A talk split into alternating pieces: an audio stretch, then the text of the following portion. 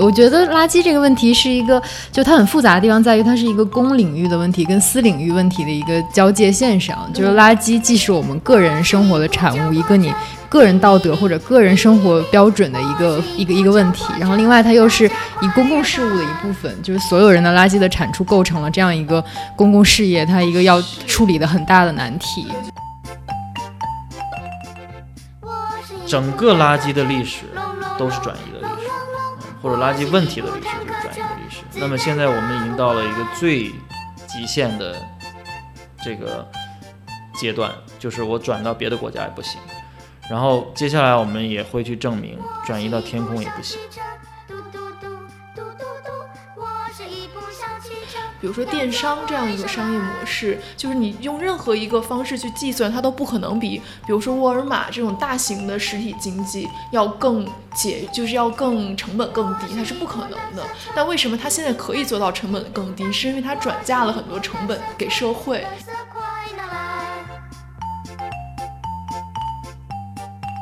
呃，零废弃，反正如果从个人家庭层面，就是尽量减少自己家里面的这个垃圾产生嘛。嗯，垃圾产生就是最好就是最后就是所有的垃圾就不就只能就都可以回收，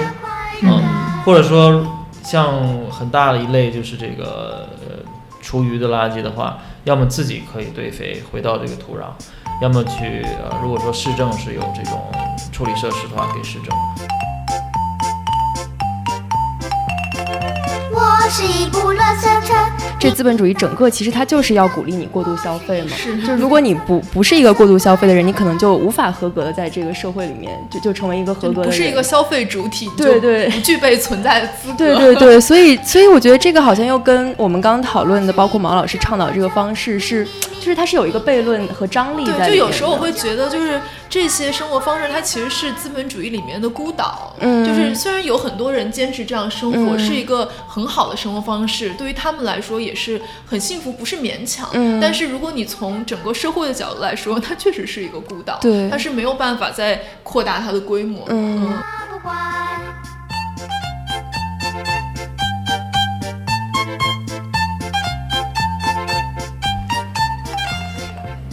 各位听众朋友，大家好，欢迎收听新一期的《剩余价值》，我是傅师野，我是张之琪，我是黄月。那今天除了我们三个之外呢，我们还很荣幸请到了一位嘉宾毛达老师。毛达老师跟大家打个招呼吧。大家好。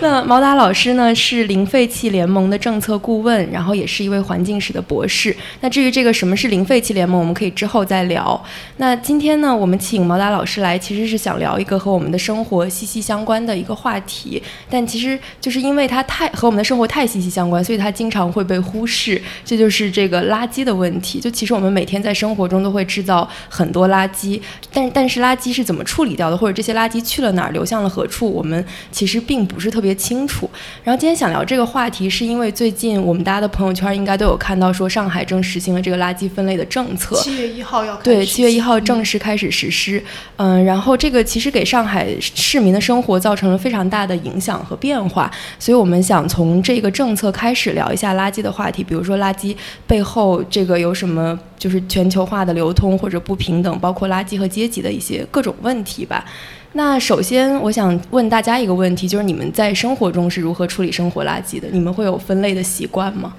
黄月姐先说。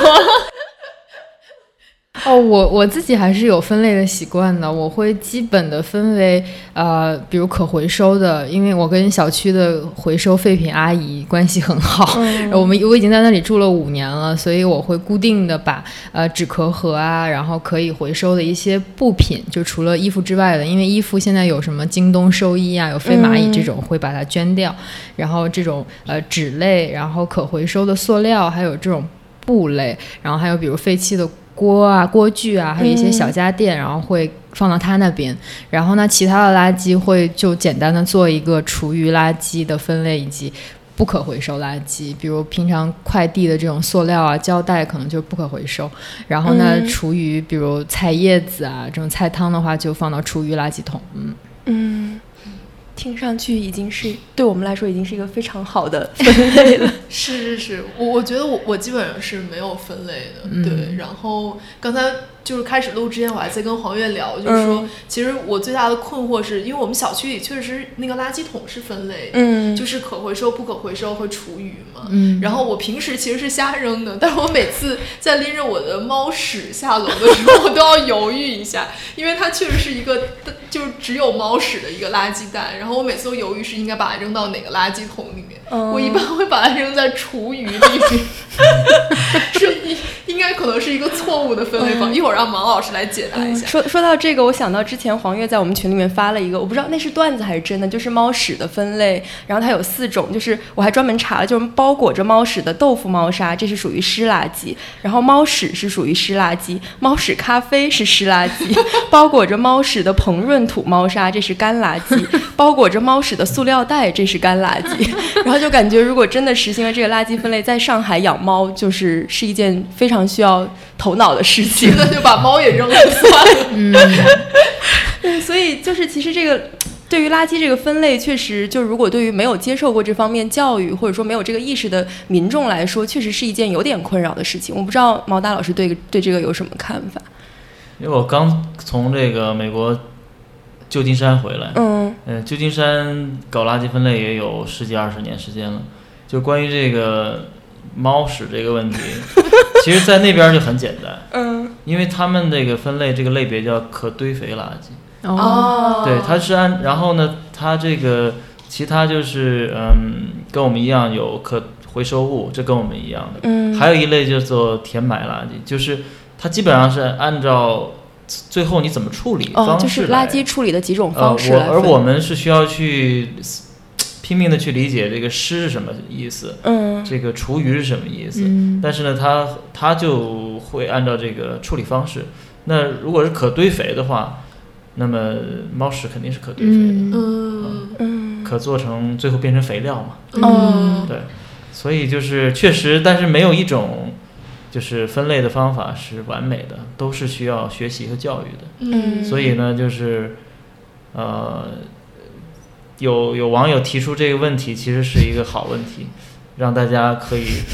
可以借着这一个平常都都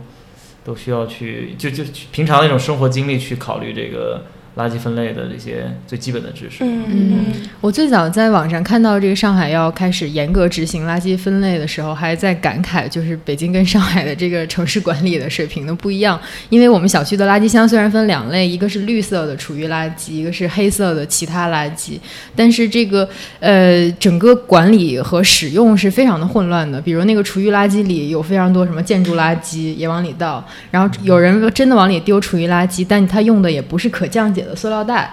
然后另外呢，有的住一楼的大叔炒完菜直接端着锅就进去倒 砂锅水了，你他这个厨余和厨余之间完全不是一个概念。然后另外这个其他垃圾的桶就是更是混用，就是什么都会往里用，然后厨余可能也分布在其他的地方。所以就当我看到这个小区回收的垃圾车，其实它也没有分类，它就把所有的都倒到一起这样运走，然后你又觉得，哎，那我前期的分类是不是就白做了？所以毛老师是不是这个整个这个垃圾分类应该是从源头到终端一个一以贯之的过程，而不是就前期分完后期再混，或者是前期混后期再分，这样会不会就增加很多成本或者无谓的付出？对，嗯、因为那个现在，因为其实是一六年年底，习大大有一个垃圾分类的讲话，嗯它里面讲的其实很很简明扼要，就是垃圾分类处理系统啊，是包含四个环节：投放、收集、运输和处理。嗯。所以你一个城市，你要说真的说我有垃圾分类的这个系体系的话，必须是从源头，就是是从小区的投放，嗯。然后到最后这个分类处理的设施都要有，而且呢，嗯，它之间彼此之间还必须要是串联着的，不能说因这个有投放，呃，也有处理，但是呢，这处理的设施接收的不是投放的分出来的垃圾，而是从别的地方收来的混在一起的垃圾，所以这个四个环节也必须要连在一起。所以现在的问题就出在，我觉得很多的城市出在连在一起的问题。嗯呃，其实很多城市是有，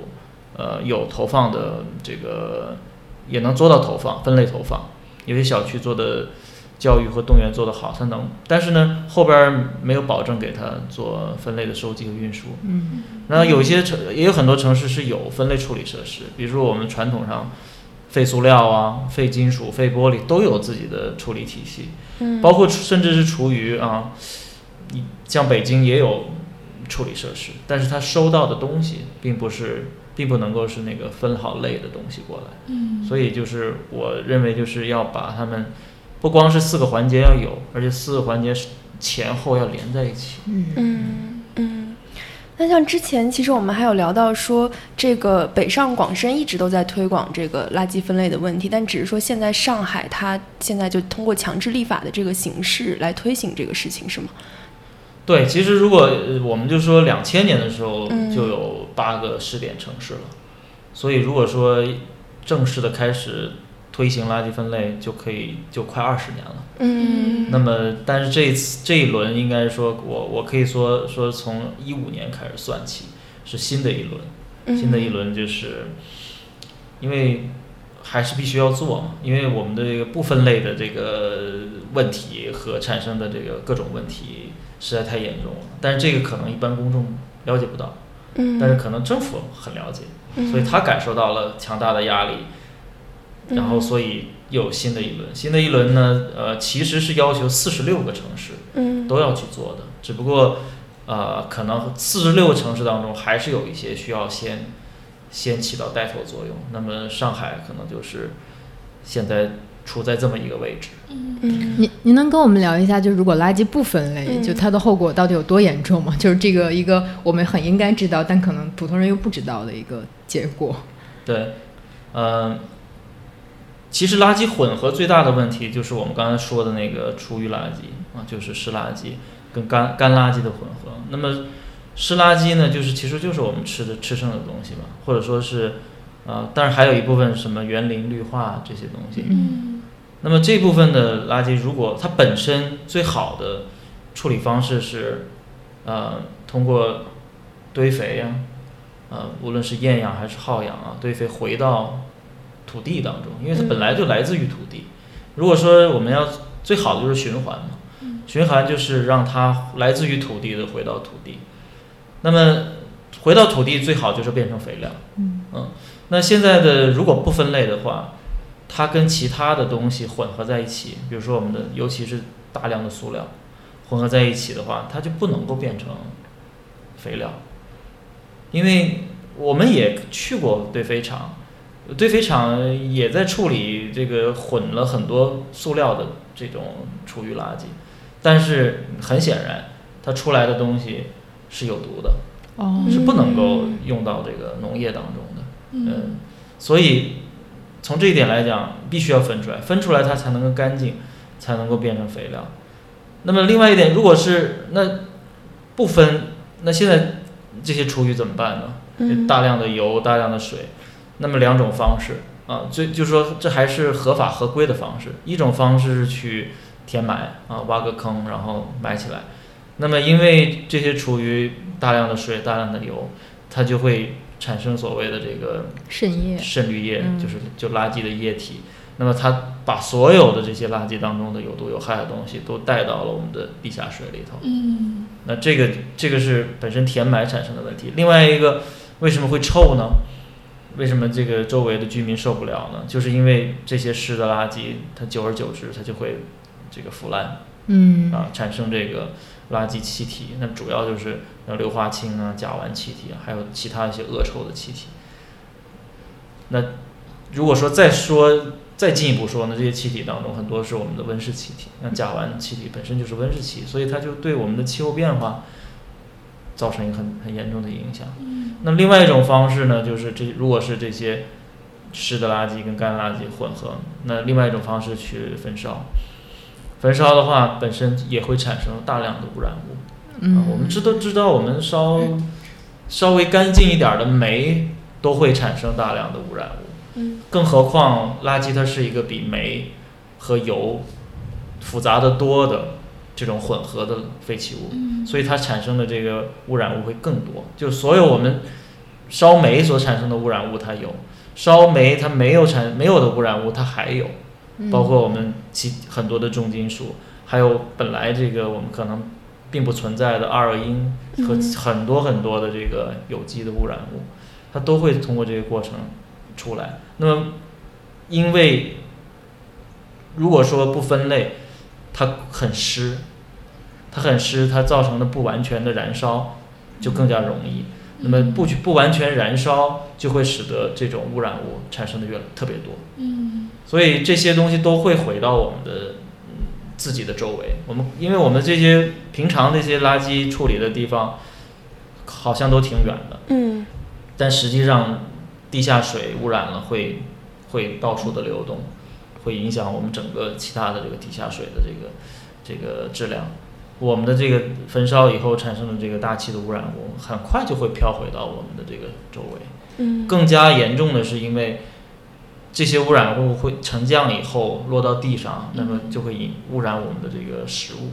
嗯，所以虽然有可能我们不是说离得近就会吸入这些污染物，我们离得远也逃不了啊，因为这些污染物沉降到这个周围的农田以后，进入到食物链以后，我们就会买这些被污染的食物。嗯。所以这个我是说，从最大的一个就是呃，因为厨余垃圾是最主要的，因为占我们生活垃圾当中百分之五十左右，嗯。它不分出来，那么就产生这些后果。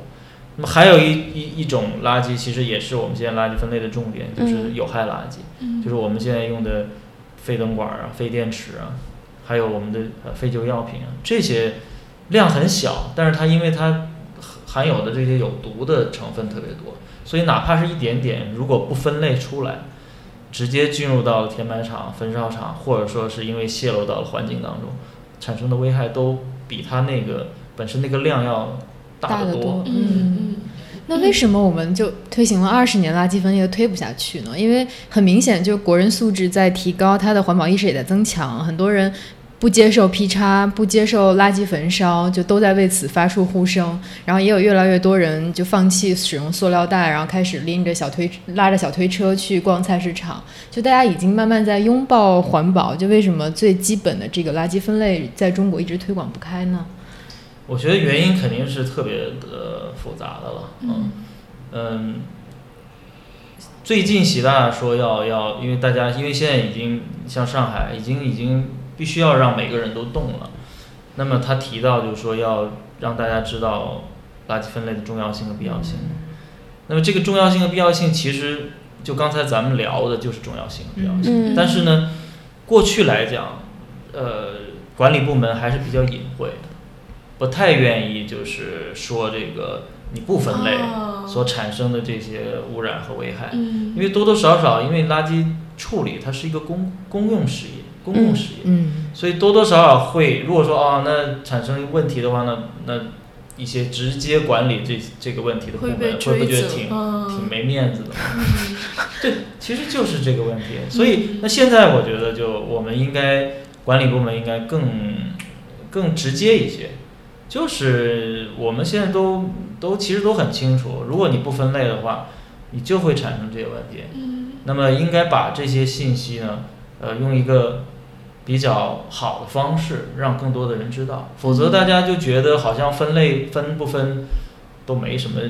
区别呀。嗯如果说我这个填埋场都运行的非常好，也不会有渗漏，也不会有这个气体泄漏，焚烧厂也运行的非常完美，还能发点电，那我们就就大家大家就搞不清楚为啥要分了，是因为分是有代价的。就像上海这次，已经舆论都已经出来了，很多的这个不理解，很多的质疑啊，当然好多好多是调侃。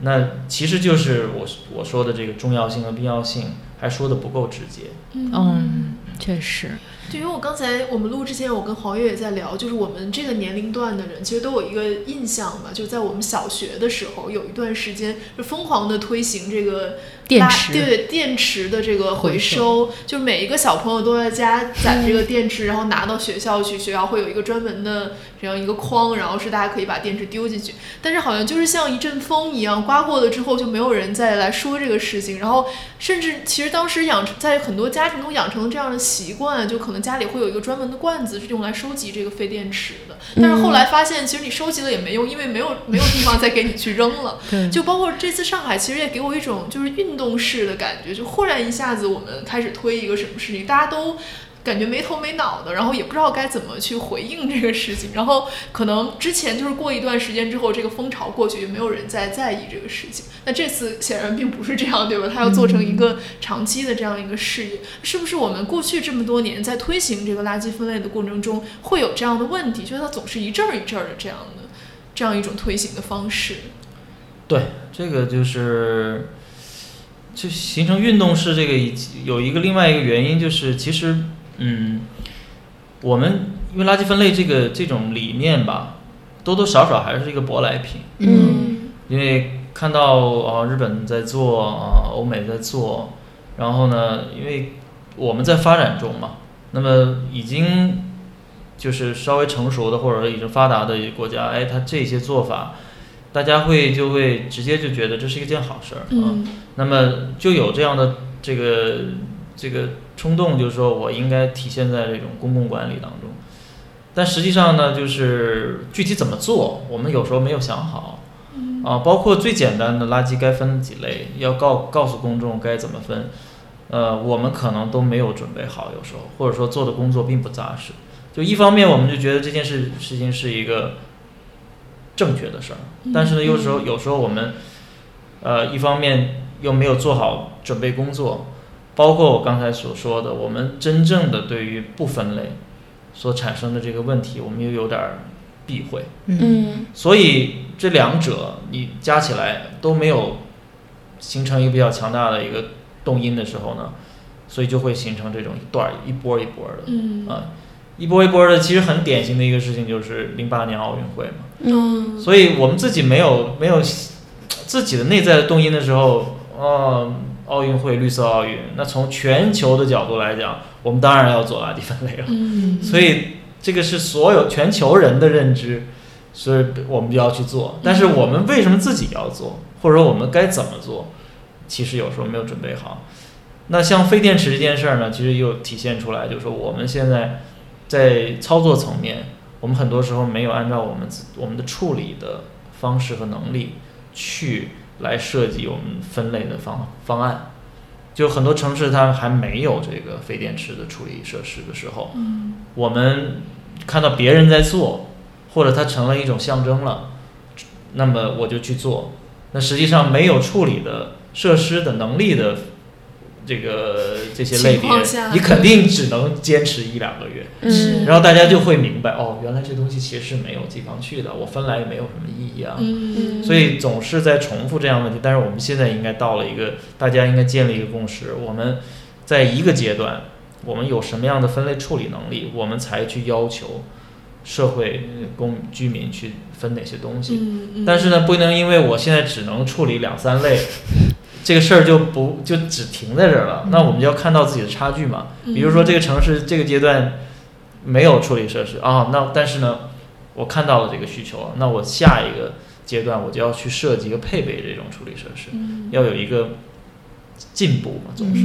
但是原则应该是有什么样的分类处理设施去设计什么方案，否则大家只肯定是运动式的，过一段时间大家就明白。对对，我觉得这对就是你，比如年轻一代的环保的这个信念打击还挺大的。你突然发现你的一大罐电池都不知道该放到哪儿去了。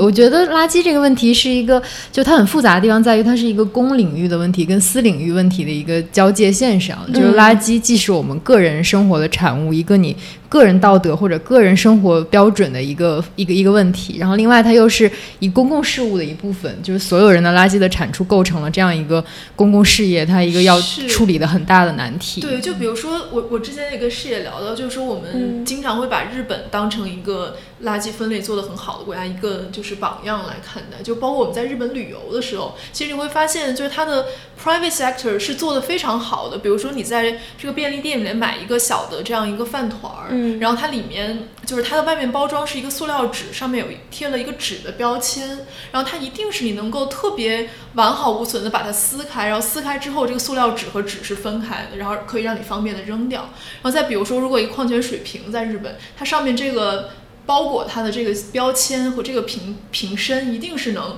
它有一个已经设计好的一个撕开的口，可以直接撕开变成两块儿。那比如说，如果你在中国，你把它硬撕下来，还是粘上去一块儿，经常有这种问题，对吧？就是它其实是需要全社会的各个方面配合才能做到的。那如果它没有这些配合，它所有的压，就比如说像上海这样，就他可能所有压力都转嫁到了个人身上，就我要付出很大的努力把他们都分开，他们本来都是在一块儿的，所以这个可能就会。会让民众会有一些反，就是反感的情绪吧，因为这个毕竟是一个很大的劳动的成本嘛，在里面。嗯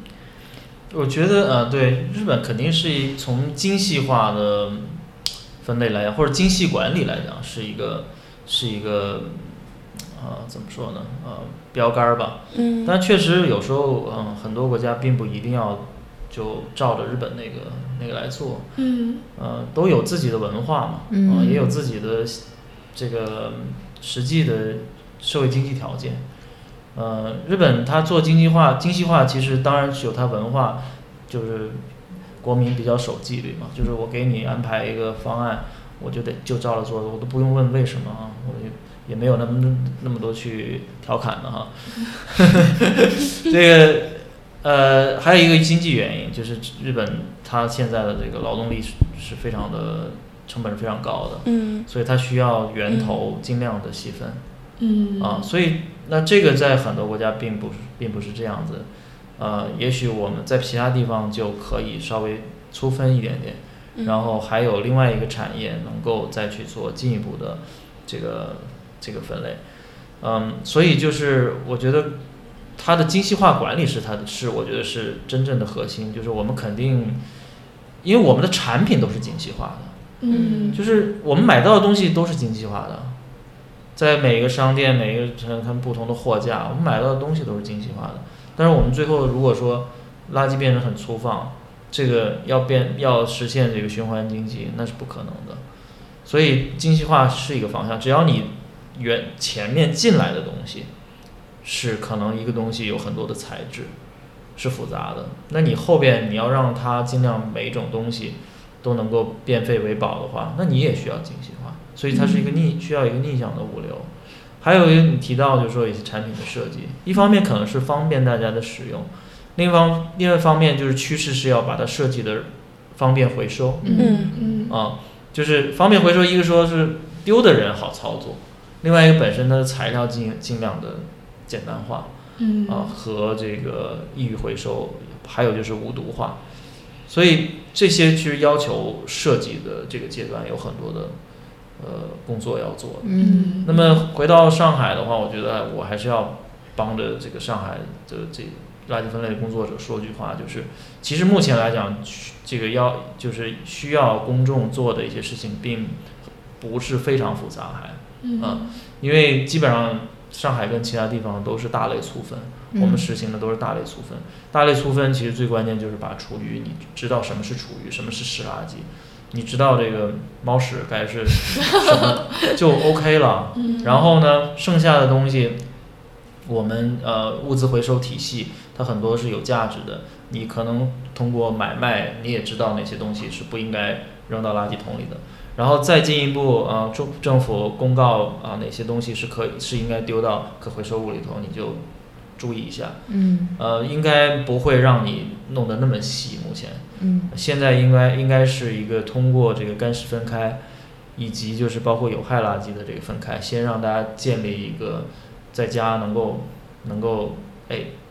改变原来所有东西都往一个桶里面扔的这种习惯。嗯，我觉得这次造成就上海小伙伴很紧张，再加上有一些这种反弹或者说调侃出来的一个原因，就是突然走到了一个强制性、一个惩罚性的这样一个一个阶段，因为可能我们在其他地方还是一个我鼓励你做垃圾分类，或者是我奖励你做垃圾分类的一个阶段，这两个给人的感受还是很不一样的。是，就我在北京的经验是，就我们小区陆续来过两三家第三方公司，就是他鼓励他来上门回收你的这个废废弃物，然后你如果给他多少公斤纸壳、多少公斤易拉罐，然后他会给你折算成积分，你可以用积分去购买什么洗洁剂啊之类的，就它还整个还是一个奖励的思路。那奖励的思路的问题就是，我很多人我为了省去这个麻烦，我就不接受这个奖励。那这次上海的话，就是你你如果不这么做，你就会遭到惩罚。就是不接受也得接受。对，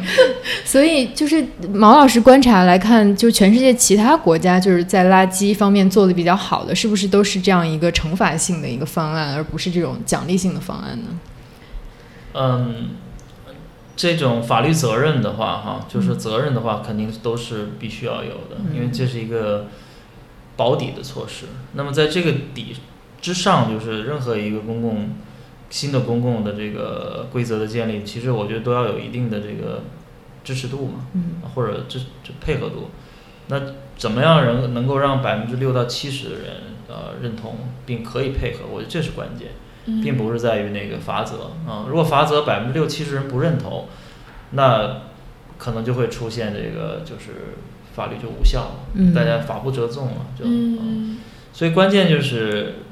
保底的那个必须必是必须要有的，那个就是最后呃让那百分之十可能二十人就不毫不对这个事情毫不 care。毫不在意的，就连气候变化是啥，我我都不 care 的。就是特朗普这样的啊对人对对对，也能让他垃圾分类对对对，也让特朗普这样人必须要垃圾分类的，这这是必须要有的。嗯那么，所以关键还是说前面的铺垫，或者说这个真正的这种能深入人心的动员工作吧。我觉得我们国家国情摆在这里，就是我们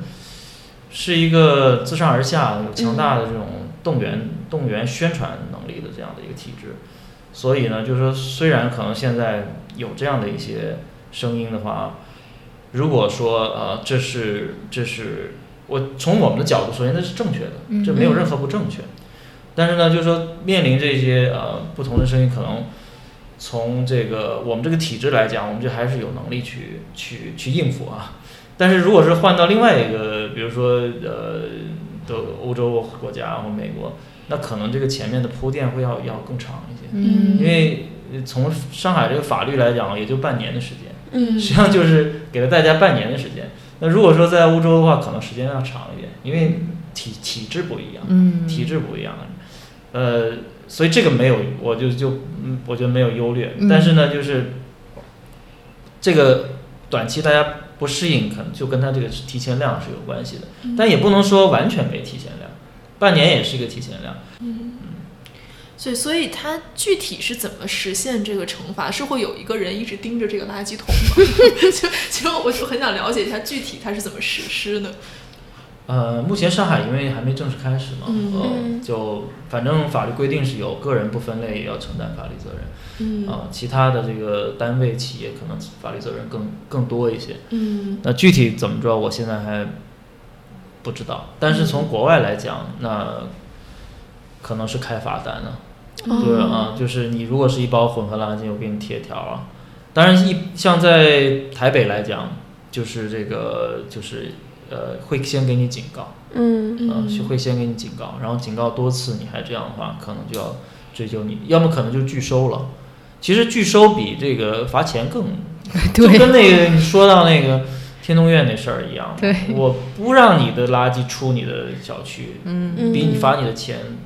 来的更厉害。嗯。嗯我在这里给大家补充一下马老师说这个天通苑这事儿的背景。就一三年的时候，我还在报社当这个社会记者的时候，那年夏天应该七月份很热的时候，然后呃，北京的北部昌平有一个很大的垃圾处理呃填当然是填埋场啊，叫阿阿苏卫。然后阿苏卫的村民因为夏天那个气味实在是太难闻，就拒绝垃圾车把把垃圾运过去。那所以整个昌平，包括东西城的一些地方的垃圾，它就运不过去，然后小然后垃圾就堆在小区里，因为没有车来收了。然后在七月的北京的酷暑里，然后在亚洲几乎最大的社区天通苑里，那个垃圾山已经堆到了大概三米高，就是我在那边一边采访一边听着身后垃圾山轰隆轰隆的往下倒。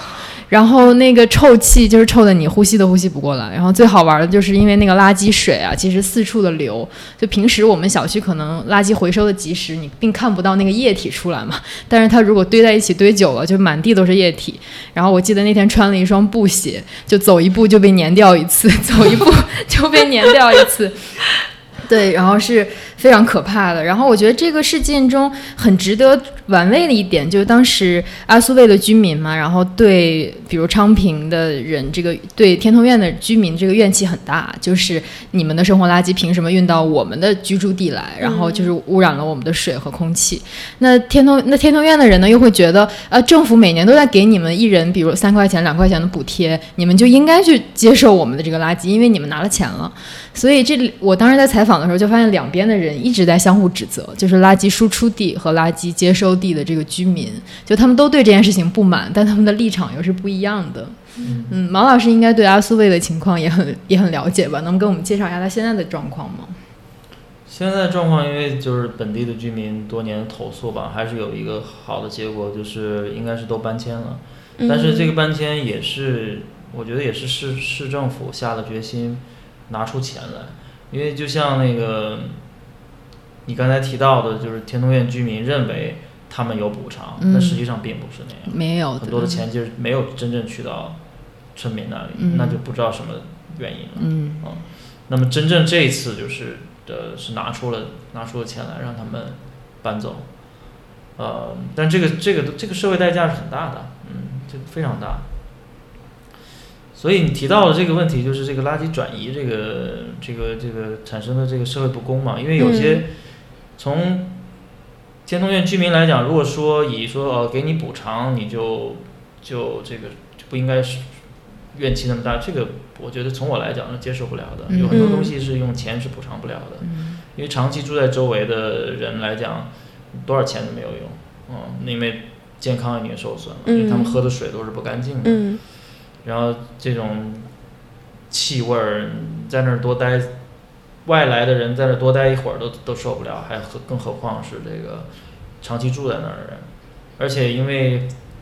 过去填埋场可能有时候管理不善，还出现一些安全事故。嗯，据说可能还有小孩玩在一个垃圾的那个深绿液池里面，就就掉到里头的也有，这都是据说了。嗯，就是说反正这种。这种他们住在周围的人所付出的代价是我们想象不到的，嗯，所以就是所以在国外来讲，就是这种垃圾战争是经常发生的，嗯，就是垃圾战争就是已经其实不是说我们这儿没有这个问题，就有时候只是说没有显现出来啊，没有被报道出来，那么在国外可能他会比较比较容易就就大家就知道，所以就就所谓的很多垃圾战争就出来。垃圾战争其实不是件坏事，一开始可能是件坏事，就像比如说，你的垃圾不能够运到我这儿来处理，然后就产生了短时间的这个处理危机。但是对中长期来讲，真不是坏事，实际上就是让大家反思自己这个这个污染物，呃，转移到别人那里合不合适？嗯。啊，呃，不合适的话，自己能不能有能力处理一部分，或者说从自己的角度。去减轻这个伤害，然后从大家共同的角度，是不是可以优化这个呃处理的一些这个办法？这些在日本呢，在美国，在欧洲都经常发生。所以有时候我们看别人的什么所谓的这个处理体系更好一些，呃，分类做得更好一些，其实都是经历了这种很多无数次的这种。各个地区之间的这种矛盾、冲突，嗯。啊，把问题摆到了台面上，才能够去实质性的去去去找到一些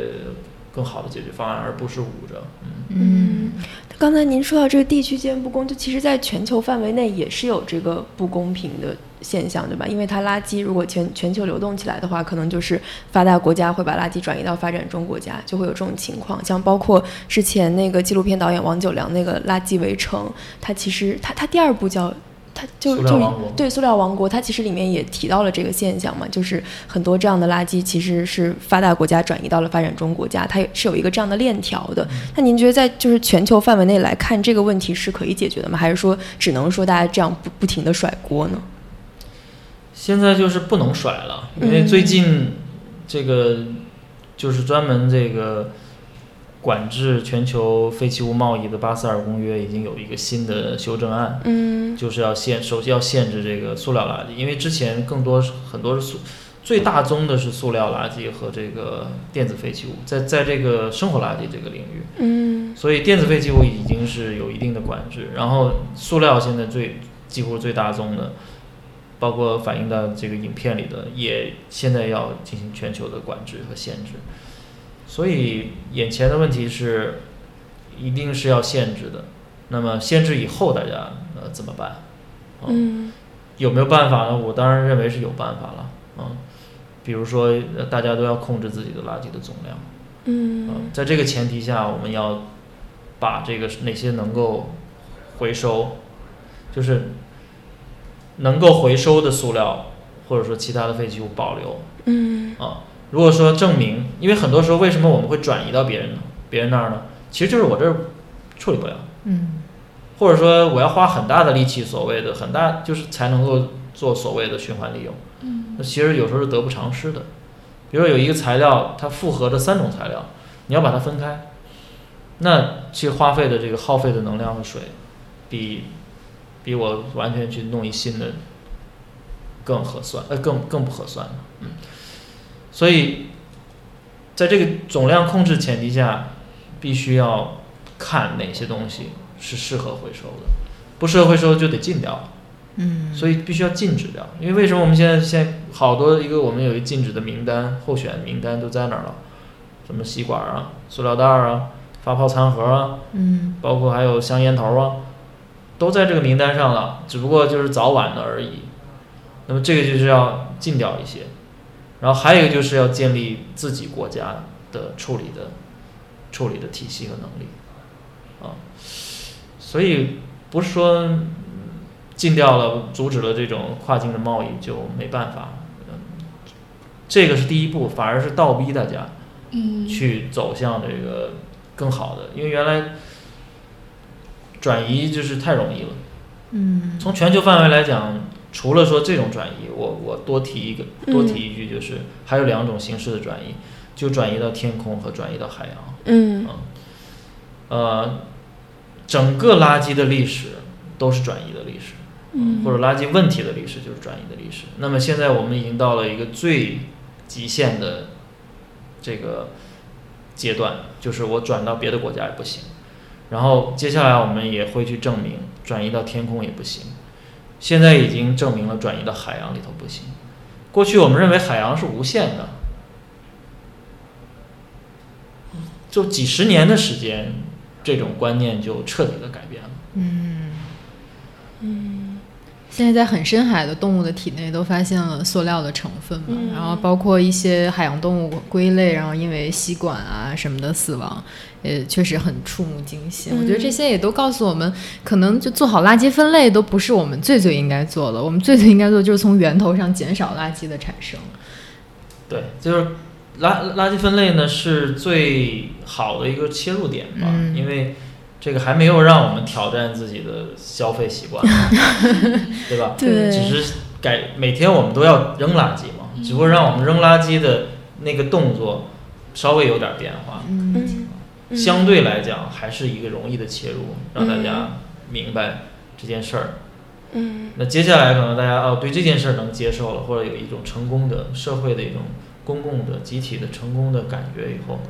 我们再去谈可能挑战自己消费的。习惯可能更容易一些。好，我们刚刚呢，其实从上海的这个垃圾分类聊起，然后聊到了很多关于垃圾垃圾分类具体的分法，然后包括不同国家的不同的做法。好，那我们现在先休息一下，等一会儿回来我们会进一步聊一聊垃圾的话题。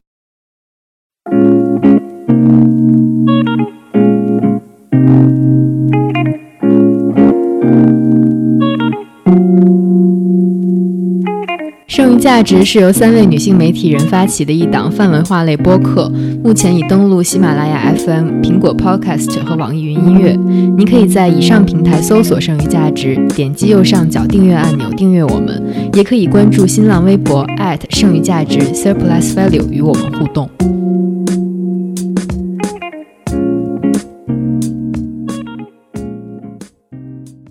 欢迎大家回来。我们刚其实聊到了，有一稍微聊到了消费方式的问题。然后我们也知道毛老师其实是一个组织叫做零废弃联盟的这个政策顾问。然后就想问一下毛老师，就是，呃，如果是从消费方式或者说从这个源头上的话，我们要如何去做才可以减少垃圾？我觉得先介可以先介绍一下零废弃是一种怎么样的生活方式吧。嗯，毛老师自己是零废弃的实践者嘛？嗯，就可以给我们讲一下，您就是如果您是一个这样的实践者，您每天的日常生活会是什么样子？嗯，我觉得零零废弃好几个层面，就是有有你们现在我们现在提到的这个个人的层面，呃，个人层面其实包括我们现在像北京一些大的城市都有这种群体，嗯，爱好者的群体，嗯，达人。然后我觉得也慢慢是是成一种新的一种呃文化吧，嗯，生活方式文化。像之前一条好像就拍过一个，就是一个女生和她的一个老外的男朋友，然后他们对他们生活了几年，最后他们的垃圾就就是一罐儿，就一个玻璃罐儿还是什么这样。这个就是呃证明了一种可行可能性，嗯嗯，可能性就是呃我们的这个生活。呃，生活并不一定一定要跟我们大量的消费和产生大量的废弃物完全挂钩。嗯，呃，它给证明了一种可能性嘛。呃，但是对于更多的人来讲，可能我觉得不光是说呼吁你像这个零废弃达人那样，呃，完完全全要遵照他的这个这个模式呃生活，而是说我们的社会公共服务，尤其是我们的这个我们提供的产品啊。我们要从宏观的角度，包从包括从包括政府的角度，包括这个企业提供这个产品商品的角度，来给大家一些不同的选择。嗯，呃，所以我觉得这这个零废弃是包括了这两个层面。嗯，您可以具体讲一下，比如说零废弃，比如说您不买什么东西啊，或者是什么这样的。呃，零废弃，反正如果从个人家庭层面，就是尽量减少自己家里面的这个垃圾产生嘛。嗯。垃圾产生就是最好就是最后就是所有的垃圾就不就只能就都可以回收，嗯，或者说像很大的一类就是这个呃厨余的垃圾的话，要么自己可以堆肥回到这个土壤，要么去呃如果说市政是有这种处理设施的话，给市政。就按照那个你刚才提到这个一条那个女孩鱼圆，嗯，他们就是从个人层面，他们叫做五个 R，五个 R 其实我觉得也可以概括这个自己个人怎么做嘛，就是呃减源头的减量，嗯，这个重复的使用，然后这个循环的再生，就说卖废品啊，然后还有一个很重要的就是里面有一个 R 是这个 rot，嗯，就是要让这个厨余的东西。就是其实就是堆肥嘛，然后回到这个土壤，还有一个 R 其实很重要，是 refills，嗯。哦，拒绝一些东西。其实就是说从从个人家庭角度来讲，其实很重要，做到那四个，还有一个就是说尽量减少不必要的消费，嗯，就合理消费，嗯，我们现在首先讲合理消费嘛，嗯，就把那个不合理的消费、冲动型消费给尽量的那个减少。所以这个基本上概括到那个这些风就是这些呃零废弃推广者、实践者这个群体，他的一种方式。我觉得从实操层面来讲呢，呃，其实第一个是就是节约或者说这个合合理消费，这个我觉得很容易理解了，就是不买不要买不必要的东西嘛，这个都没问题。从实际的角度，就是其实我们就是。倡导出门带带东西，嗯，带那个能够帮你去减少一次性产一次性物品消耗的东西，嗯，那第一个就是带水杯嘛，嗯，呃，我们为什么有时候大量的矿泉水瓶，包括一次性杯子，就是有时候我们没有带自己的杯子，如果我们随时准备好在自己自己的包里面放上杯子，那这个问题就可以解决，然后。带上这个呃手帕，可以减少这个餐巾纸一次性的餐巾纸。嗯。呃，还可以带上餐具，嗯，就是那样，你的一次性筷子啊、一次性的这些塑料的勺儿、叉儿也都可以避免。我现在基本上我坐飞机出差，飞机上的一次性用品我都不要，就是他必然是直接给你嘛，我嗯必然就还给他，对因为我包里都放着筷子和那个勺儿，嗯我 OK 了，嗯，然后还有就是可能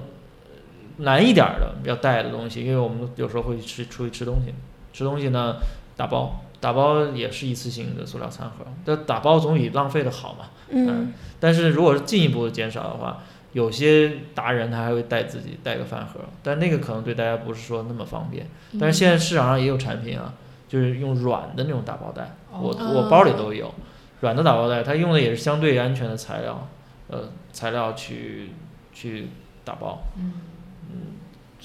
所以这些我觉得就是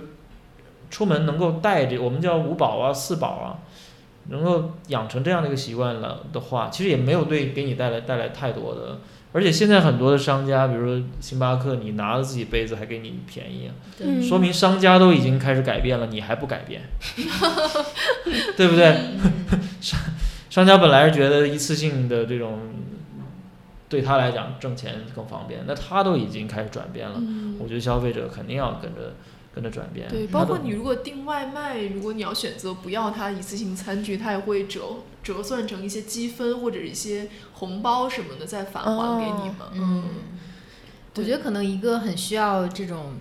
减少垃圾生产的一个行业，可能是快递哦。因为嗯现在收一个快递，可能外面一层胶带，里面一两层塑料，然后这个垃圾产生还是蛮多的。包括嗯去年双十一之后，其实很多媒体也关注到了，呃，双十一之后这个快递垃圾圾的问题，就是你要怎么样处理这个废弃的胶带和塑料。嗯，所以我觉得，就因为我们现在每天收到的快递越来越多，这个也是一个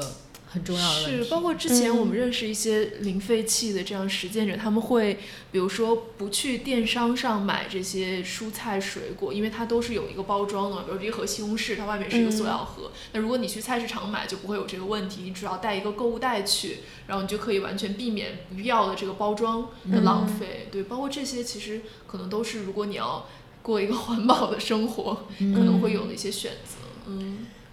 对，其实你要你要做个环保达人的话，这无限的可能，任何可能都都可以，都就不是什么难事儿了。嗯，就是我们现在谈的难事儿，你如果说我就要做个环保达人的话，你有这个初心或者发心的话，这些都不是事儿。嗯，但是嗯。现实是，对于普通人来讲，我觉得不能够这样去去期待，就是说我们要解决这个垃圾的问题，我不能期待所有的人都要按照这个环保达人的这个做法，因为我们平常的这种关注点，大家的或者说这个注重的问题，自己的这个都不一样，嗯。嗯所以重要的就是，呃，我觉得还是要建立不同的这种这种体系，就是我们我们这个获得这个商品服务或者各种市场上的服务的时候，减少这个服务和商品给你给你没有选择的给你带来的这些包装的废弃物。嗯嗯所以，我们有时候说这个不得不点外卖，其中一个社会原因就是，就我们身边可吃吃饭的地方确实是很少，越来越少。是嗯这个东西就是你如果说政府没有一定的干预，公共没有一定干预，那可能会越来越少。是那么，如果是这样的话，我觉得从公共管理来讲，我们就应该为这个在 CBD 或者说办公集中区的人提供多样的一种呃餐饮的服务。嗯或者说一种基础的服务，就是每一个楼宇的大厦的底下应该有一个比较适当的食堂，嗯嗯对起码给你一个选择。有时候我们现在连选择都没有了，是哦，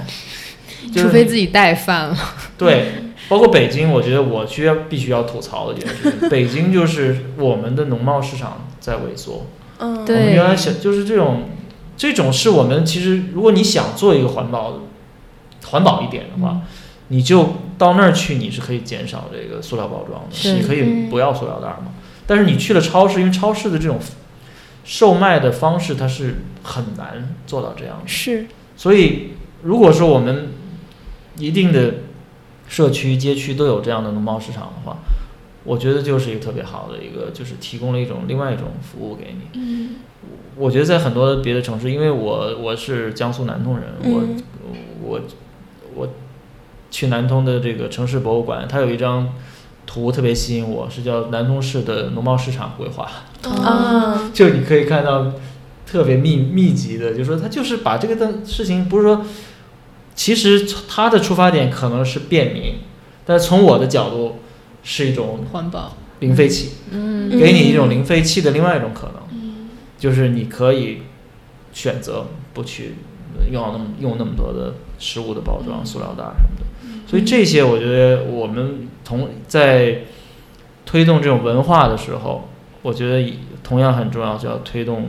这种商业模式的改变嗯。和对一些就是说需要政府进行干预的领域要进行干预嗯。啊，没有这个是不可能的。嗯包括之前我也听一位朋友讲过，就是他是在一个就是就大型的这个实体经济行业嗯工作了很长时间的人，嗯他就讲说这种。比如说电商这样一个商业模式，就是你用任何一个方式去计算，它都不可能比，比如说沃尔玛这种大型的实体经济要更节，就是要更成本更低，它是不可能的。但为什么它现在可以做到成本更低？是因为它转嫁了很多成本给社会，嗯比如说，它有大量的这些快递小哥，他其实是没有五险一金的，人力成本非常非常低。嗯比如说他我们刚才提到的这些大量的包装，这些它其实都是把成本转嫁给了环境。它如果没有这些的话，其实它是不可能做到比实体经济的成本更低的。嗯其实这个就是就是刚才毛老师讲的，我们整个商业模式的问题嘛，就是它其实是必然会造成这些对于环境的负面影响的。嗯对，我就说说这个成本环境成本的转嫁问题吧。嗯，因为之前就是当呃不是有篇文章嘛，就是外卖毁了下一代嘛，嗯 这个这个挺火的。然后当时应该是外卖公司也受到强大的压力，所以就想扭转一下这种舆论的这种负面的影响。所以，但是他们的这个做法不是特别高明，就是他就想说啊，这些我们用的这些塑料餐具其实没啥问题啊，你产生就产生了，后面呢有这个。呃，无害的焚烧给你处理掉了，然后我们就这个餐盒上这些食品呢，也可以堆肥啊，就是变成肥料。其实这个就是是一个挺拙劣的一个公关了啊，在我看来，就是第一个就是像餐厨，如果是能去能去这个堆肥当然好，但是一般来说这些食物跟这些塑料餐具混合在一起的话，后面是非常难搞的啊。哦我们的机械分选，我们的这个分离成本都非常高啊。另外一个拿去焚烧的话，啊，没有所没有什么所谓的无害焚烧。嗯我们现在之所以要垃圾分类，就是因为我们的焚烧、我们的这个填埋都产生大量的这种二次污染。呃，所以还有另外一个研究，就是咱们人大人民大学的一个教授做的，他就算出来了北京市的这个平均烧一吨垃圾的总的社会成本，嗯大概快两千块钱。哦，一吨垃圾，对啊，总的社会成本，但实际上我们的垃圾处理费才一百多块钱。嗯 所以就是说，如果说像外卖行业、快递行业，它产生了大量的垃圾，需要去焚烧处理的话，实际上很多的成本，其实他都没有直接付那一百多块钱，那都是公共财政啊，嗯大部分的公共财政，但实际上它隐藏的后面其他大量的成本，更加是公共的钱在支付。嗯甚至很多是我们消费者因因为健康受损，我们自己支付的嗯的这种健康损失的医疗费用。所以你我非常同意你说的这个这一点。我虽然没有说特别细致的研究实体经济和这个，但是我想我们对这个大量产生垃圾的这种行业，它的真实的这种社会代价，我们是缺乏了解，缺乏了解，嗯。而且我觉得政府应该给一个综合的核算，然后呢，呃，应该针对不不是光针对这种这种电商，而是说针对整个社会，我们都要有一个总量控制，嗯，或者说叫强度，就是你你产生的一每一个商品或者服务的收入，你的垃圾的这个足迹是多大？嗯。我们要算一算足迹，你的强度和总量，我们都应该有所这个控制。嗯，其实就相当于把垃圾这个维度纳入我们公共的这个考评的机制里对，面或者去。纳入一嗯个这个企业它的成本的核算里面去。对嗯对，就是因为我们现在其实都有这种机制嘛，叫碳排放交易嘛，嗯，或者是一些污染物交易。其实它的核心思想就是必须要有总量控制。是在总量控制之下，哎，是哪个企业做得好，我产生的这种废弃物少，我可还可以把余下来的这个配额，我还可以卖给别的企业。嗯那实际上就是这个，同样对垃圾同样也如此，就这这是一种正向的激励。是就是你这个外快卖外地公司，这个呃快递公司、卖外卖公司，我能够创新，让我每卖一个饭盒，它产生的垃圾少的话，我如果说有一个参照的一个标准的话，哎，我还能够把这个东西变成钱，对对，不对？而且要让那那那些多产生的，让他去付费，对就我觉得要形成这种机制才行。是是，这其实本质上还是鼓励科技创新的，因为你这个餐具的材质的提高和你这处理方式的提升，我觉得本质上还是很有益于促进科技发展的。啊，必必须的，就是我觉得我承认这个维度是必呃必然的，然后但是有些东西就是呃像总量控制这个，嗯可能科技创新是解决不了的。嗯嗯但是如果是在总量控制的前提下，我们减轻这个单位嗯能耗单位这种垃圾产生量来讲，都是有很大的创新的空间。嗯嗯嗯事实上有有，我觉得快递公司、外卖公司都在做这方面的创新，他们都自己拿出钱来做做这种实验室，做做做，或者说招募这种新的。但是我觉得社会压力对他们来讲还是不够大，嗯所以他们有时候有了新想法，他都不急于真正的把它变成商业的一种做法。嗯嗯嗯，包括我们刚刚也聊到，就是消费方式的问题啊。嗯之前我跟视野，我们都就是很喜欢一个艺术展览，就是一个艺术家宋冬他哦做的一个展览叫“物尽其用”嘛，就是把他，嗯，就把他的母亲是一个社会主义时代的一个女性，然后对她。这一辈子收集的收集的东西，然后嗯拿出来办了一个展览，然后就是其实让我们想到，就是我们上一辈人和上两辈人他们的嗯那个生活方式和消费理念，跟我们现在是非常非常不一样的。对包括比如说我在想我的姥姥姥爷那一辈的人，就他们嗯是怎么消费的？比如说他们买回来一块香皂，要先在暖气片上把它烤一会儿，烤完之后这个香皂就会用的慢一点儿。但但是因为烤完了之后，它就会变得很硬很干，其实你是搓不出什么泡沫来的，所以它就会消耗的慢，就是是一种非常奇怪的那个时代的节约的方式。然后包括所有的衣服都是要。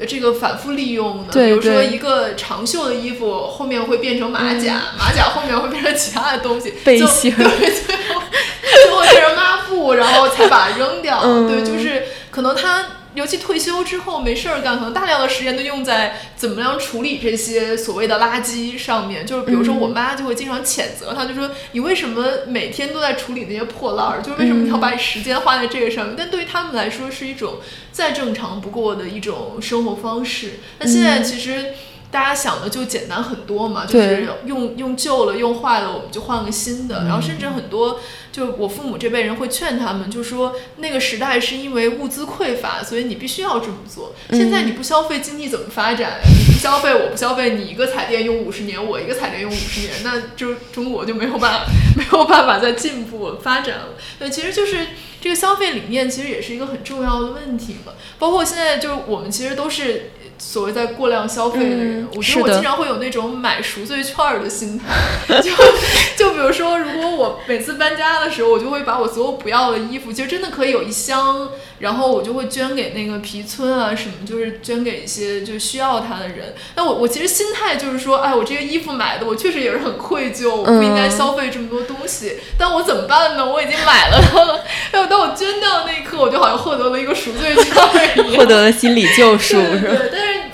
其实这个是不能解决这个问题，就是你最关键的问题还是你你要尽量少买嘛。对，嗯但我觉得这就谈到一个根本的问题，就还是就是资本主义的一个悖论嘛，就是、嗯就是像我想到我之前写一个就是垃圾书单的时候，讲到卡尔维诺那个看不见的城市，它里面就有一个城市，就是这个城市就是每天都在生产新的东西，然后这些人们用完这些新的东西，马上就会把它丢掉，所以这个城市就有堆积如山的垃圾，然后会有一些清洁工，他们每天会把这些垃圾运到城市边缘，到最后这个城市整个边缘就筑起了一个垃圾山一样的堡垒。就我觉得它其实就是一个很就是资本主义和消费主义的隐喻。然后这这里面就是说，这资本主义整个其实它就是要鼓励你过度消费嘛。是。就如果你不不是一个过度消费的人，你可能就无法合格的在这个社会里面就就成为一个合格的。不是一个消费主体，对对，不具备存在的资格。对对对，所以所以我觉得这个好像又跟我们刚刚讨论的，包括毛老师倡导这个方式是。就是它是有一个悖论和张力在。对，就有时候我会觉得，就是这些生活方式，它其实是资本主义里面的孤岛。嗯。就是虽然有很多人坚持这样生活，是一个很好的生活方式，对于他们来说也是很幸福，不是勉强。嗯。但是如果你从整个社会的角度来说，它确实是一个孤岛。对。它是没有办法再扩大它的规模。嗯。不知道毛老师怎么看这个问题？对，我觉得我们在讨论一个世界银行的。这是我们这个节目的特点，就是 掏没用的钱。对，其实对，嗯，对资本的这个增长啊、增值啊，其实真的是是一个世界银行的话题，这种体系性的东西。嗯。但回到就是现实来讲，就是我我是觉得，我觉得这个，呃。经济的成长吧，或者经济的成长和我们的这个物质的对物物质资源的这种占用和消耗来讲，多多少少并不完全是一个必然的联系。嗯啊，所以为什么我们会有有知识经济啊，或者有这一方面，就是我们有些经济还是可以，就是相对的物质的这种呃这种依赖的密度要低一些。嗯嗯。包括现在我们说这个跟这个垃圾有关的经济来讲，我们有些的这种经济创新，也是为了就是通过减少垃圾挣钱的。我们现在传统上是以以这个制造垃圾挣钱，对。但当然同样同样有一些现在的，但是这个东西它能不能对整个体系进行改变？我觉得那我是当然是不不觉得那么乐观，就是。让你减少这个垃圾肯定是能挣钱的，但是它是不是成为主流呢？如果说没有，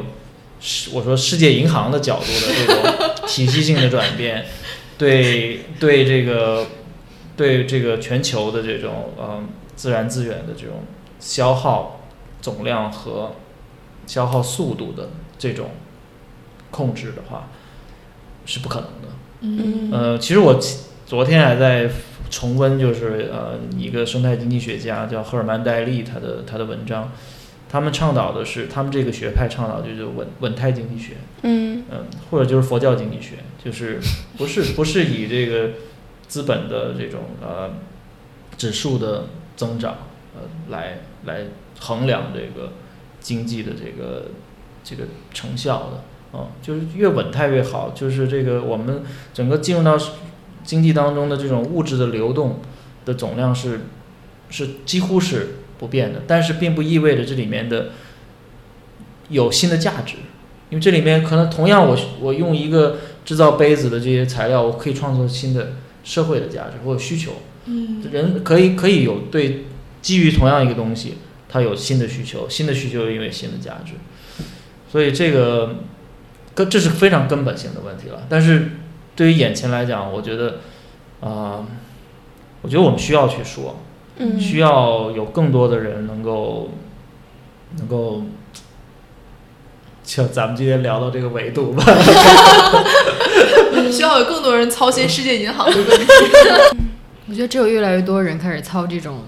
操，就不必要的心，所谓不必要的心，这些孤岛才能连在一起吧？就你才能看到一个实现更环保的生活方式、更环保的经济生产方式的一个可能。不然，孤岛永远都是孤岛。对，而且我觉得就是现在，嗯，就是其实它也是一种时尚嘛，这种生活方式。就我们换个角度来看它，其实它也是一种时尚，一种不一样的生活方式，不一定是大家看来一种很奇怪的、很小众的，有一些，嗯。偏执的一种生活方式，就是就看你是用什么角度来看它了。我觉得就是，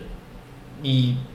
觉得这个是自己的生活方式的话，我觉得倒没有那个担心。对。但是我觉得这个群体还是会越来越大。对。还是会越大。我觉得就是说大大到一定程度，我们能够尽量，我就尽快把它转换成我们影响产业、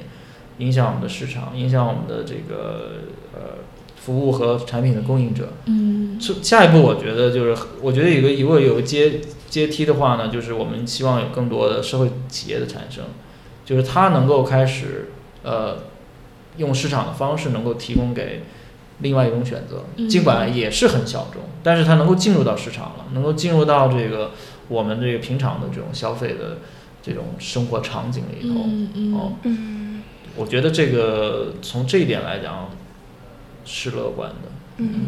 好，那在毛大老师非常乐观的展望中，我们这一期节目就差不多到这里了。然后希望听到节目的听众们，呃，都可以努力去做一个环保的人，努力建起一种环保的生活方式，然后也可以了解一下零废弃这种生活方式。然后希望这种小众的生活方式最后不再小众，就像黄月姐刚刚说的，希望这些孤岛最后都能连成一片。好，了我们今天节目就到这里了，感谢大家收听《剩余价值》，我们下期再见。拜拜。拜拜。能不能去想想，当你有点时间，你有多久不看蓝天？在你抬起头时，认真地睁开眼，是否飘来一阵浓烟？为何努力地改造工厂，工厂变成我的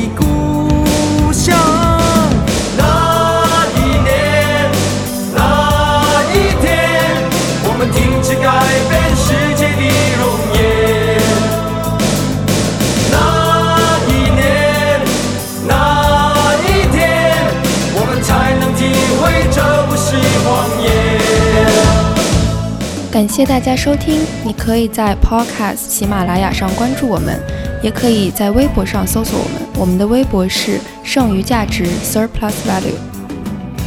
能不能去想想，当你有点时间，你有多久不闻花香？在你呼吸时候，愿不愿张开口？空气是否不再健康？为何渴望地寻找田园？田园总是那么遥